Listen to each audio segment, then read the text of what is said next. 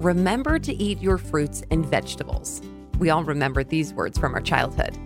But how does anyone have time to buy, store, prepare, and eat enough healthy fruits and vegetables in our busy lives? Balance of Nature keeps it simple. Our produce is powdered after an advanced vacuum cold process, which stabilizes the maximum nutrient content. The produce is then mixed into a scientifically researched blend designed with your body in mind. Once these blends are encapsulated, they are packaged and sent right to your door, so you can get all the benefits of a colorful variety of fruits and vegetables every day. Experience the Balance of Nature difference for yourself.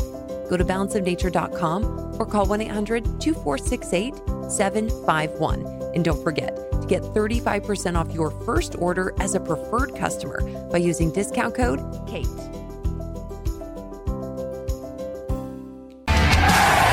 Guys, right now you can get sheets, the most incredible sheets you've ever had in your life, like your grandma's sheets on her bed, like the amazing quality sheets, crisp and clean. And I mean, just amazing quality. They stay like that after every wash. You can pick up these sheets at my pillow dot com right now for sixty percent off. This is such a huge deal. Please go to my pillow dot com and take advantage of it, but you got to put in the code word KATE, K A T E. Go get the pillows, the slippers are fifty percent off, the most amazing products, plus you're helping Truth and Radio. I mean, is there anything better? Seriously, it's Truth and Radio. You're actually helping the truth get out while getting wonderful products. Go to my pillow dot com and put in code KATE, K A T E, to get the deals uh, that you're just absolutely going to love. And help Mike Lindell bring out the truth about election fraud, help this show, and really, truly thank you from the bottom of my heart. In my thirty years as an agent, I have never witnessed the conditions we are currently facing on the southwest border.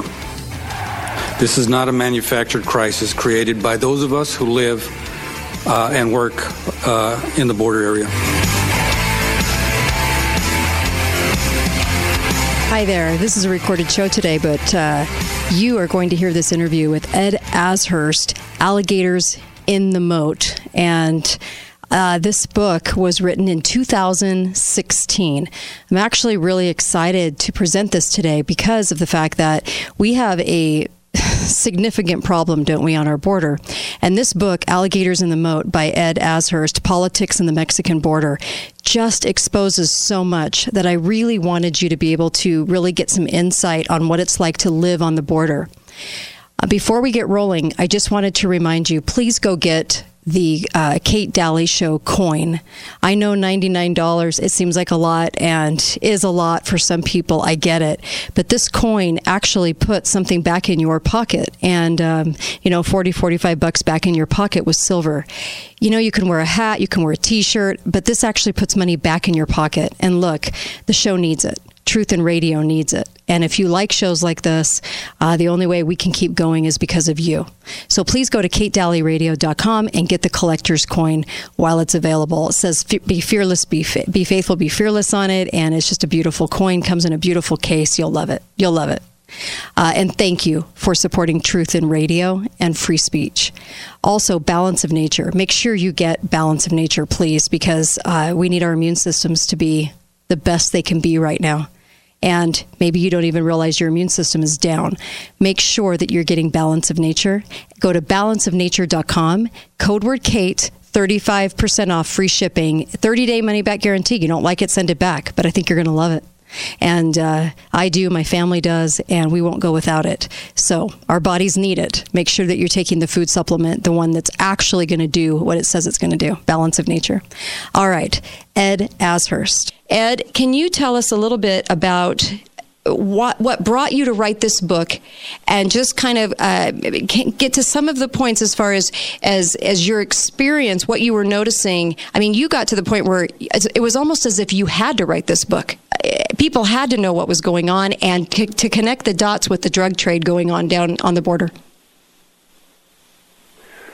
Well, uh, yeah, I think you could say I had to read it to for my own sanity. uh, I'm a lifelong Arizona resident. Saturday, I will be sixty-five years old, so I'm not a spring chicken anymore.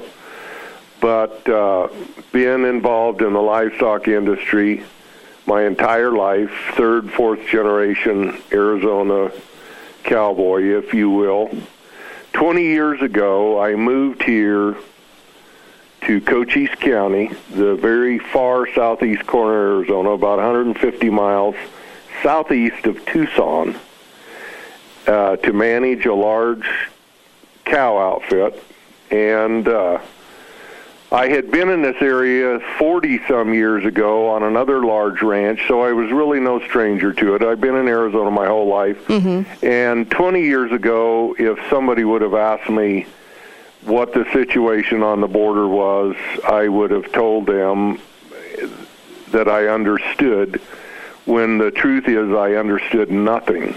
Hmm. And what I saw when I moved here, where I currently am and have been for twenty years, it was like walking through a door and somebody hitting me between the eyes with a baseball bat. Wow.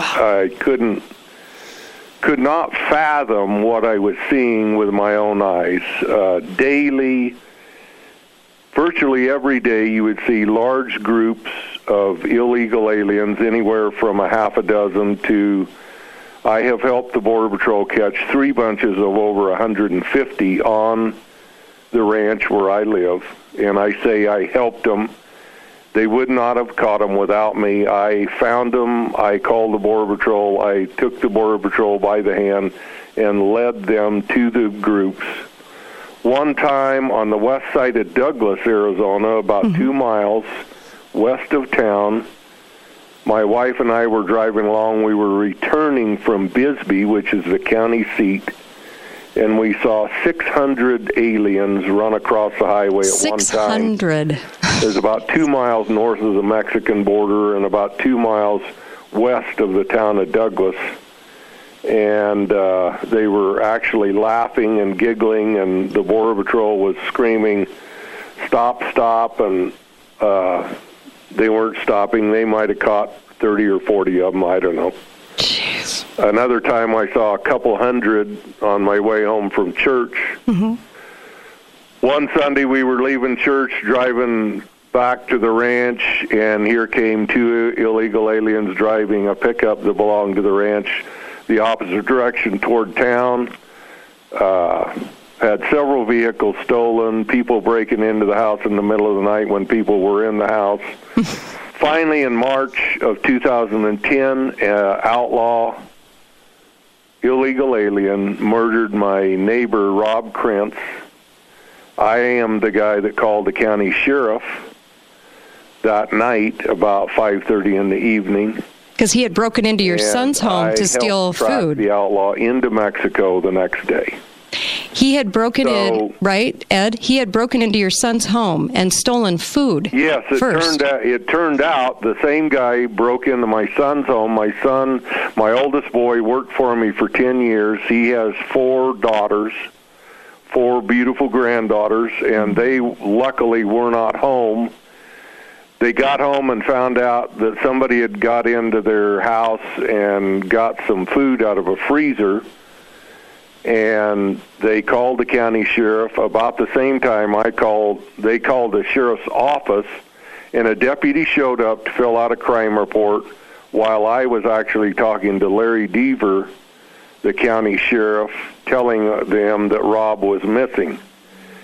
The food that the guy stole out of the freezer in my son's home was found at the crime scene, along with a half a dozen empty forty caliber cartridges that actually killed Rob. So it was the same guy. And uh, I helped track the guy into Mexico the next day. Wow. You know, so the, when that happened, mm-hmm. things went ballistic around here. They were already upside down. Anybody, anyway, everybody was stressed out. But I started speaking out, and I had the opportunity. I was on Fox News. I've been interviewed multiple times by the largest newspapers in the world, and et cetera, et cetera. And I had been dabbling in writing anyway. I, I mm-hmm. actually have written five books and uh, this Alligators in the Moat's my fifth book. But I finally came to a point that I told myself, you need to write a book so when somebody asks you what's going on down there, you can just say, here, read the book. That's the truth. Understand. That is the truth. In fact, you've had so many cases of burglary, so have your neighbors. You have had... You've been entertaining and touring congressional uh, people. You've had elected officials that you've taken on tours uh, where uh, uh, where your neighbor was murdered, where where you could stand at the border and look to the east and to the west and not see a border agent in sight. I mean, miles for miles, correct? And you would show them this. Yeah, that's well documented. People, when you... One of the phenomena that you find when you live here, it's very frustrating, but you go twenty, thirty, fifty miles north of here, let alone five hundred, and people really do not understand the dynamic of what is happening here. Yeah. And they they just don't know. And the government... And the Republicans are just as bad as the Democrats. They, they always are. They are. Use that, yeah.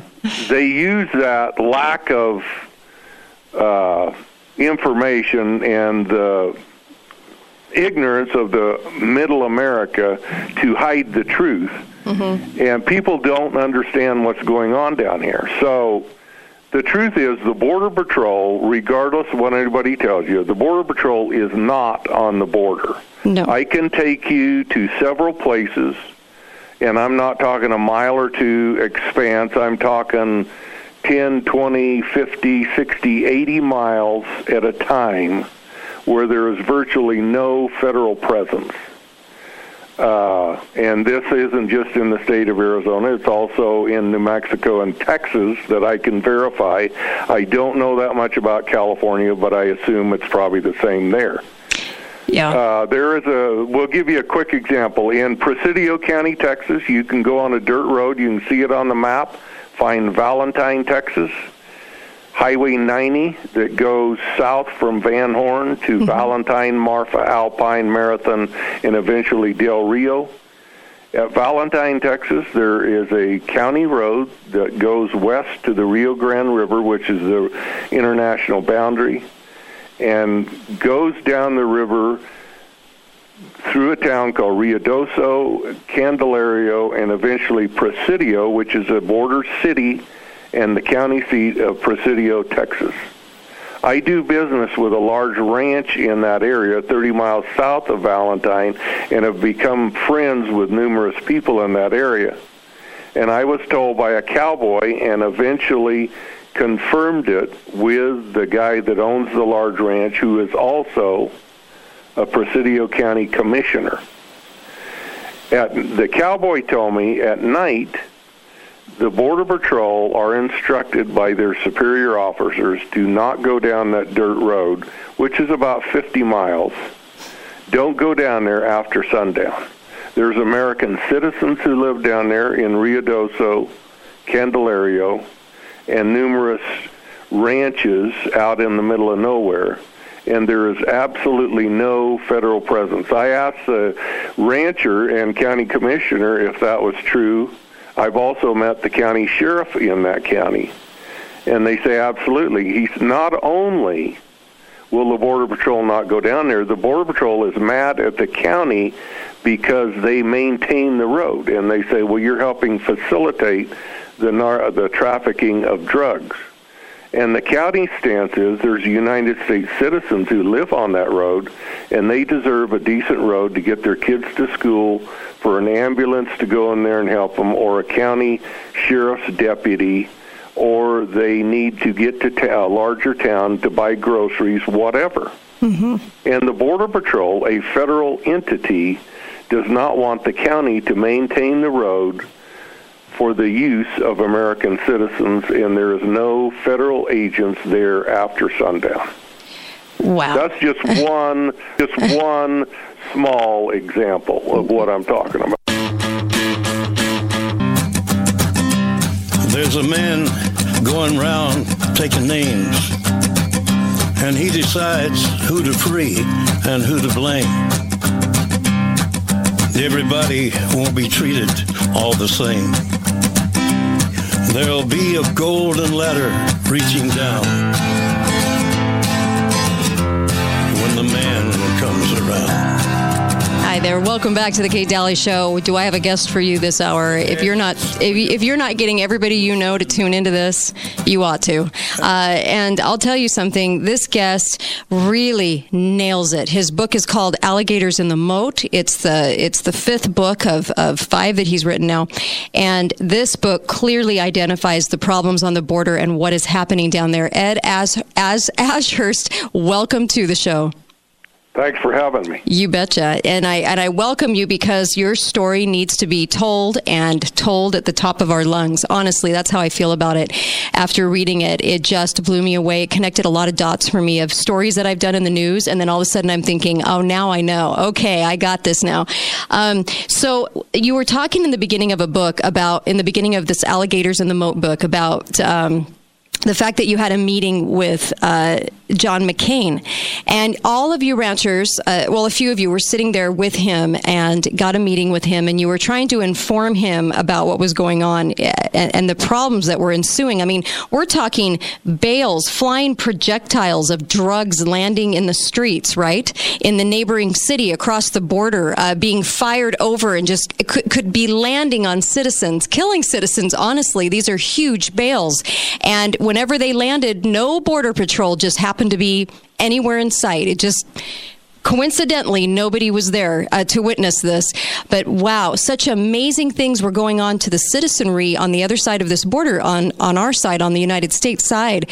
And you're small other side of this border on, on our side, on the United States side.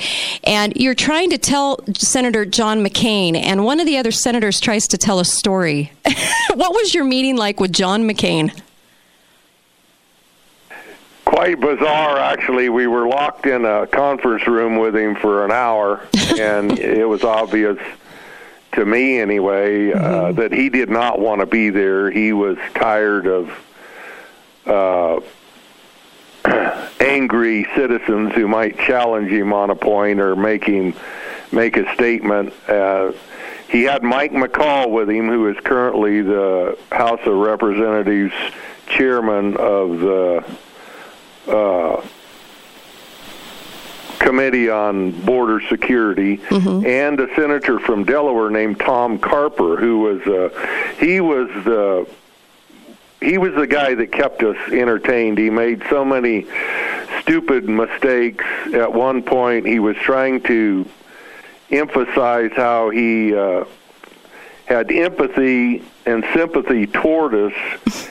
And our pain of living here on the border and being killed and murdered and raped and plundered. And uh, he wanted us to know that he could feel our pain because a year or two prior to that, his home in a nice neighborhood in Delaware had been broken into. So he he knew he knew Jeez. What it was like, and he had a neighbor that had been murdered by, he said, an Iraqi veteran. None of us really knew what that had to do with anything that you were facing to the meeting. Jeez. And then he started bragging on himself that, by golly, they were there and they were going to get stuff done. And he said, it's just like Delaware.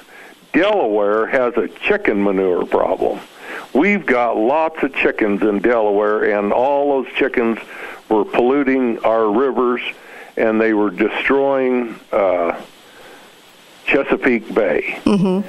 And uh, by golly, when he was uh, governor of Delaware, he got the farmers involved, and they cleaned up the chicken manure and saved the Potomac River and Chesapeake Bay. And I'm like, well... Uh, I'll be darned. I thought Delaware, most of it drained into the Delaware River, which is one river and one major. Are you there? Ed? We might have lost him. All right. Uh, well, hopefully, hopefully if we did, uh, he'll be tuning right in uh, or calling back. Um, I and, can hear oh, you. Okay, perfect. You're back. Okay. Are you there? I can hear you. Okay, good. I can hear you now as well. For some reason, I I don't know, maybe we say hi to the N S A, I don't know. But, uh, and so you knew that these waterways were different, and he's sitting there trying to, trying to alleviate your worries by telling you he gets it? Well, and it was like, what does this have to do with anything anyway? Right. I mean, why are we having, why are we having this discussion? And wh- what does the fact that his home was broken into have anything to do with a national security issue on the Mexican border? Right. And- uh, it was bizarre. But the best part about the meeting, at the end of the meeting, this lady, Susan Pope, mm-hmm. who was a sister to a neighbor of mine who was murdered by an outlaw Mexican drug cartel operative, mm-hmm. asked Mister McCain, who is going to decide when the border is secure? Is it going to be you, or is it going to be me? And John McCain was obviously very tired of us, and he said, well, it's going to have to be the smartest people in the world, in America. Jeez. And the lady said, no, Mister McCain, who is going to decide when the border is secure? Is it going to be those of us who live here, or is it going to be you guys? And he said with a sneer on his face, it is going to be a combination of the smartest men in the world. And it was like, perhaps you will be a part of that dialogue. Jeez. Uh, I bet you walked out of there just feeling like they're never going to listen, nor do they so possess a brain. Then he goes down to the hotel lobby, uh-huh. and we hear him screaming and cursing into his smartphone something about who leaked that, and he was mad because somebody had leaked the information for the Gang of Eight immigration bill that he did not want anybody to know that he had been a part of, and uh, he did not mention that to us in the meeting. Jeez. He made all kinds of statements how he was going to protect us, while at the same time he had just authored, along with Marco Rubio and Jeff Flake, our other illustrious senator, mm-hmm. uh, the Gang of Eight immigration bill, which provided a pathway to citizenship for illegal aliens. Jeez. So here you're watching so many hundreds. I mean, this is nightly for you guys. This is hundreds and hundreds and hundreds and thousands of immigrants. In fact, John Ladd, who owns a ranch uh, by you, actually inst- had the uh, gave permission to the Border Patrol to put up cameras, and they, I think they had a count of what, half a million on his property in thirty years, but we really should times that number by six, and so really we're looking at at three million. People crossing his property, uh, and and a lot. Oftentimes, the cameras just what wouldn't pick that information up because the agent, one of the agents, came out and tried to whistleblow a little bit by saying we're actually asked to be counterproductive. We're actually asked to step back, right? Absolutely. I was in Washington, D C this past weekend doing a bunch of interviews, and. Uh, At that same meeting was uh, the gentleman who is currently the head of the Border Patrol Union, and he actually is a pretty good guy. And he said he totally backed up everything that I was telling the people. And uh, there are numerous Border Patrol agents, several of whom who have testified before Congress, that are telling the public that they are being made to be unproductive. The government, the present administration, does not want them to stop illegal traffic coming across the border. What's going on right now? The Border Patrol is not on the border, but they do catch possibly one in four, maybe one in six illegals that come north. They process them, but and if they don't have a criminal record, they turn those people over to ICE, which is a separate government entity. ICE is turning the people loose on the street. They are not transporting them back across, south across the Mexican border. That's what's going on today. And this, and it has. And so the Border Patrol. they have to say, well, we're catching them, which they're catching some of them, but ICE is not deporting them. Jeez. And that's the current policy in place. And this is ramping up. Uh, John, the- The the drug part of this, the drug part of this is ramping up. In fact, you are seeing, and you were even warned by the sheriff, uh, uh, Devers, is it Devers?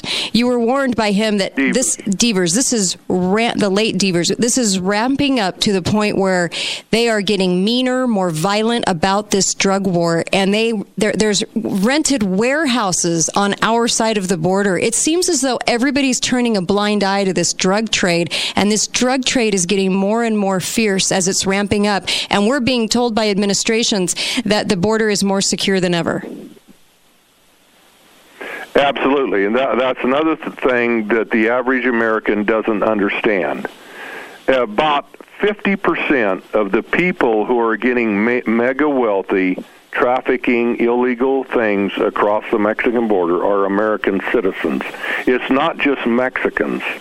It is American citizens who are involved in the illegal trade, and this isn't a million-dollar business. This is a multi-billion, with a bill, uh, with a B, if not a trillion-dollar business. It's unregulated. There's no paper trail. The, uh, these people, you can be a drug trafficker in Douglas, Arizona, or Sierra Vista, Arizona, making one hundred thousand dollars a year, which w- that would not be the top tier of these people. There's no paper trail on you. You can be driving a Cadillac Escalade, living in a three hundred thousand dollars home in a nice neighborhood, but you deal in cash. There's no paper trail on you. So in the middle of the day, your wife can take her new Escalade down to the government office and get food stamps. Jeez. And they, we're not talking about two or three hundred people. We're talking about tens of thousands of people, and the government is doing nothing about it. And you even John wrote... John Ladd... Mm-hmm. Go ahead. John Ladd is a perfect example. On John Ladd has ten miles of international boundary on the south side of his ranch. There is a thirteen-foot high solid steel fence on his property. I have been there one time with twenty-three congressmen. Uh, I've been there multiple times. It's been on the news multiple, multiple times. Since January of two thousand twelve, there have been fifty-three drive-thrus where outlaws cut truck-size hole through the steel fence. They drive fifteen hundred pound dope loads in Dodge pickups right underneath eighty-five foot camera towers with million-dollar cameras that are supposedly monitored in a brand-new forty-two million dollars Border Patrol station that is a couple miles away right on the border. And out of fifty-three loads, the United States Border Patrol has not caught one of them. Jeez. They have...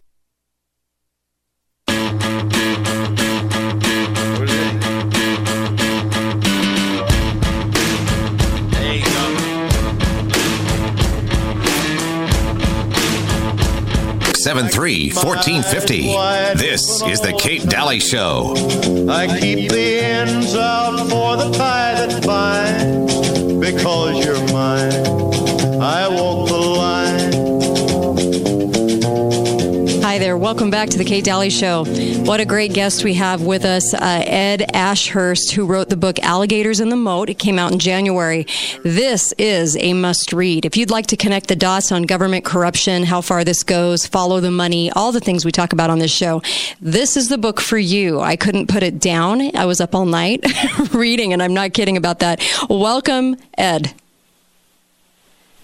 Yeah, thanks for having me. You betcha. So this really ties into so many uh, things that are going on that you really connected the dots on for me.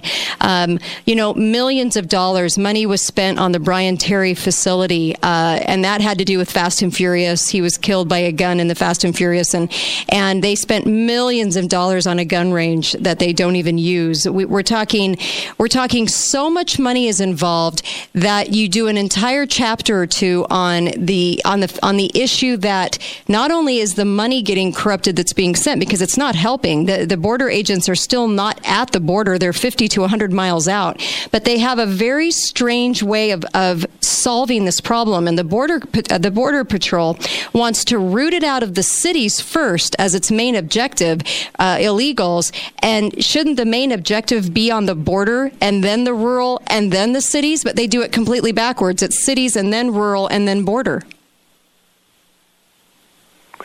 Yeah, that's a well-publicized policy that the Border Patrol came up with probably twenty-five years ago mm-hmm.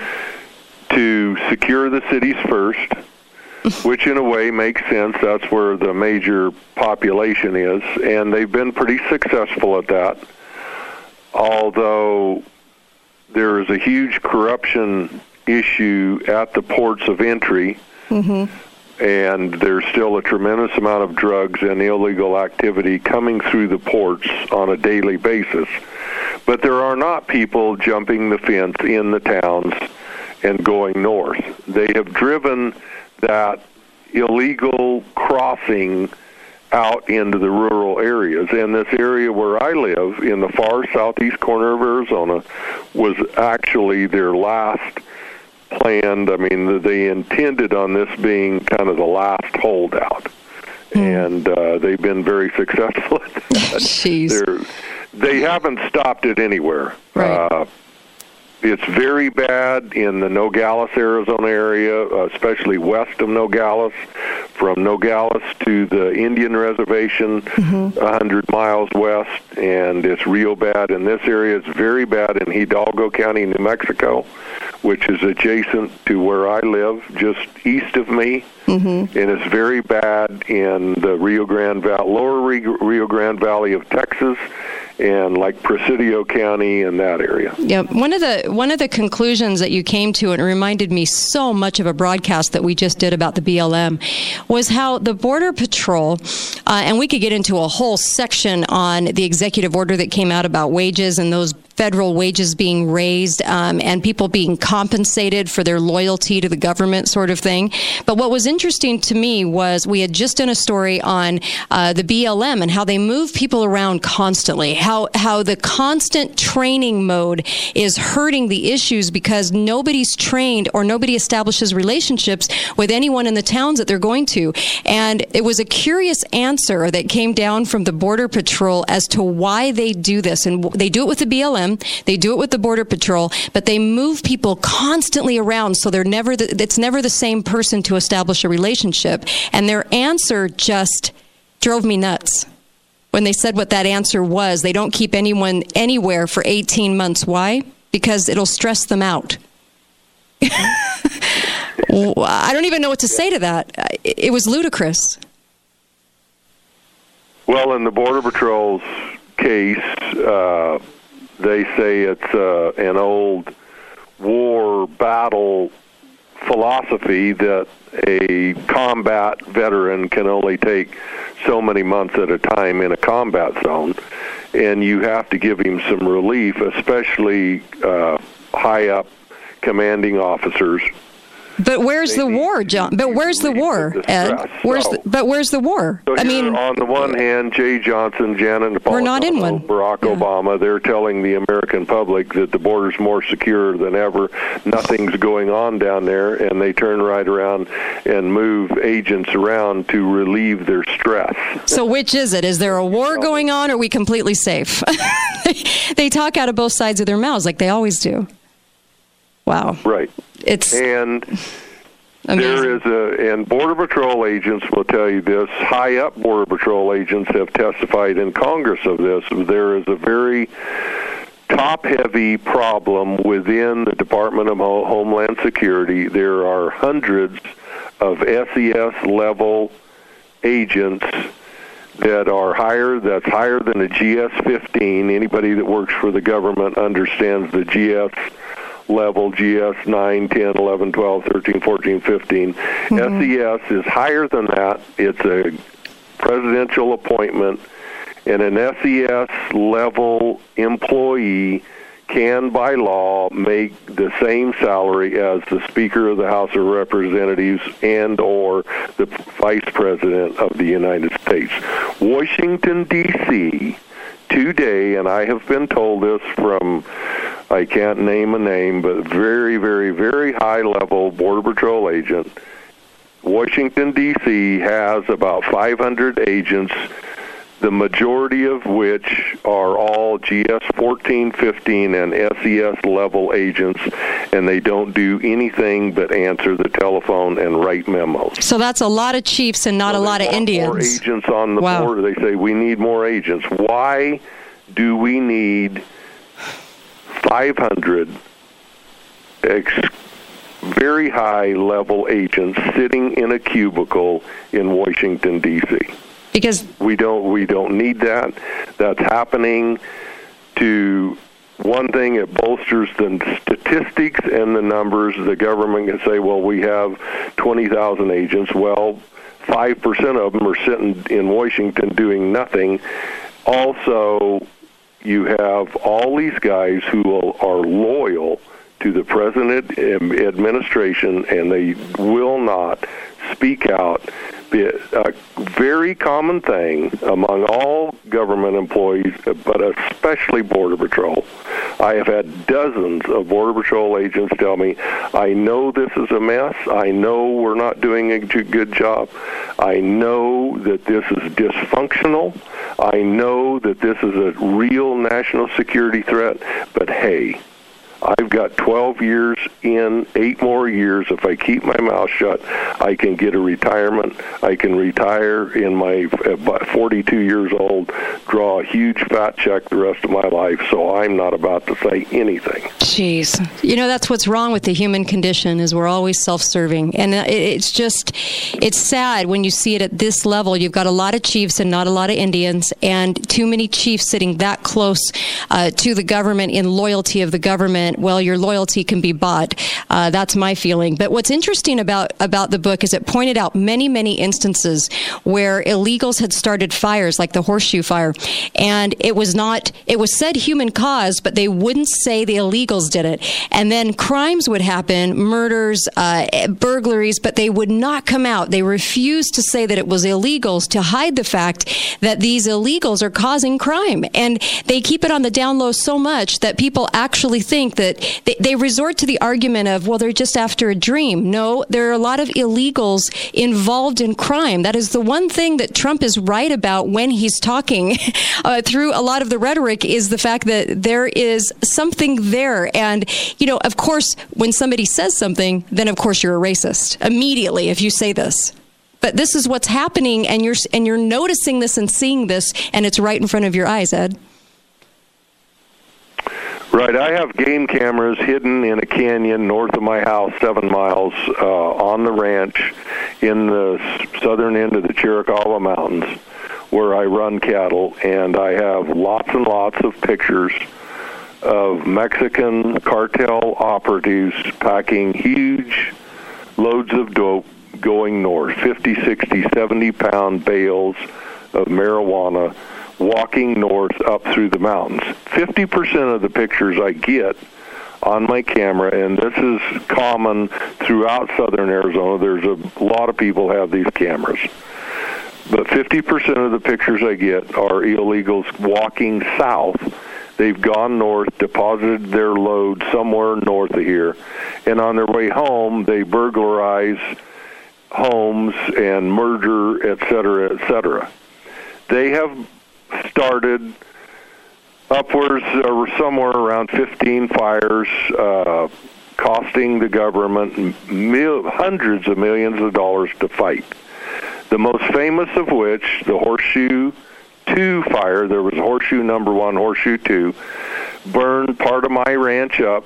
I could sit here and watch the fire from my home. It burned up three hundred fifty square miles of the Chiricahua Mountains. It was absolutely, no doubt, started by illegal drug smugglers, and the government on that one fire alone spent over fifty million dollars, American taxpayers' money, to fight it, but the government refuses to say who started it. Jeez. Another fire, the Monument Fire south of Sierra Vista, Arizona, in the Huachuca Mountains, mm-hmm. cost nearly the same. Here's a good picture here, uh, right today, mm-hmm. south of Sierra Vista, Arizona, where the border goes over the southern end of the Huachuca Mountains. There are illegal aliens, as we talk, walking over the Huachuca Mountains and with loads of dope. When they descend on the northern side, they walk through a United States Army base, Fort Huachuca. They do this nightly with large packs of dope. Well, Fort Huachuca, one of its main functions, it's an intel center for the Army. Uh, illegal, outlaw, dope smugglers walk within sight of buildings that house and Army intel officers are working. The Border Patrol and the Army doesn't catch them. And if you don't believe me, uh, call Mark Daniels, Cochise County Sheriff. He will verify that story. It's common knowledge. Wow. They burned up the entire Huachuca Mountain Range. It, the the fire started mm-hmm. by illegal aliens right on the border. I was looking at a clip that Janet Napolitano blathered on about. Uh, she's an idiot, and she blathered. She just kept blathering about um, about the fact that that you know there aren't agents in areas where it's a little too rough for people to walk, and so of course we don't worry about those areas. And I thought, after reading your book, no, that's absolutely not true. They get through. They have scouts on on all kinds of of rocks, scouting out the areas, talking to each other by cell phone. This is so well organized. And it's getting more fierce and more mean. It's getting more violent, and that's what resulted in this murder of your of your rancher friend. Same thing. It's it, they will get through. Rough terrain is not part of this equation. They'll get through rough terrain. They don't care. Actually, the rough terrain is the where the outlaws like it the best. They once they get in the mountains, the Chiricahua Mountains, the Huachuca Mountains, the Babaquivari Mountains, the Paloncio Mountains, they own those mountain ranges. The Border Patrol will not go in there. Uh, and once they get there, they're home free. So, and the odd thing about all these mountain ranges, they're all federal land. Uh, you have signs on federal land that say uh, warning to the general public, uh, drug smuggling and illegal activity may be found in this area. And this is the these are the places where the average American citizen considers that my land. It's the United States. It's our land, the people's land. This is where we can go on the fourth of July weekend and have a wiener roast and a camp out with our kids. Yeah. And that is, those are the places the uh, the outlaws own. The Border Patrol won't go there, but the outlaws are there. So you have Cliven Bundy or the Hammonds mm-hmm. in Oregon who burned up one hundred forty acres of tumbleweeds, and they are currently in prison. And uh, right. their lives have been ruined, even though they're United States citizens. But you have illegal Mexican drug cartel operatives that have burned up millions of acres of federal land along the border, and the Border Patrol uh, or the government refuses to admit it, and they don't stop it from happening.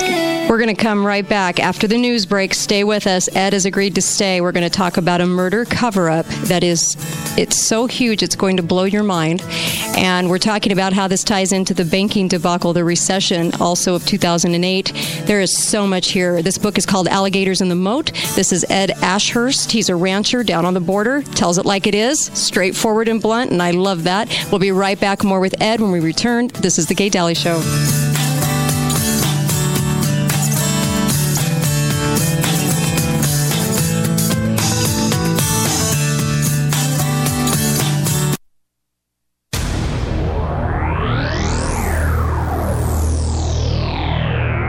Hey, everybody. I just wanted to tell you real quick, look, we didn't invest in uh, T-shirts and hats. We could have. Believe me, I've come up with a slogan or two, as you could probably imagine.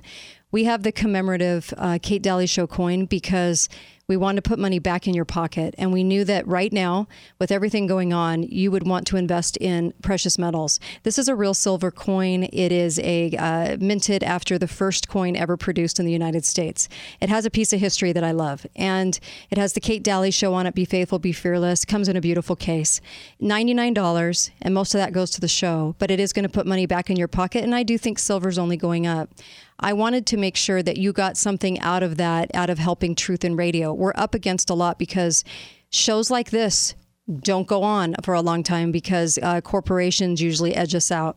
And I don't want that to happen. Please help this show stay on the air, and you can help free speech, and know that you did something to help free speech in America survive this. Radio is very important. It's a very important element because you're listening, and when people are listening, as Rush used to point out, when people are listening, they're digesting those words better than watching stuff, something on T V and watching visuals. It's a really important medium, and I want to stay here doing this show with all of my favorite co-hosts. So thank you. Go to Kate Daly radio dot com and please pick up a few of those coins. I would really appreciate it. Thank you from the bottom of my heart.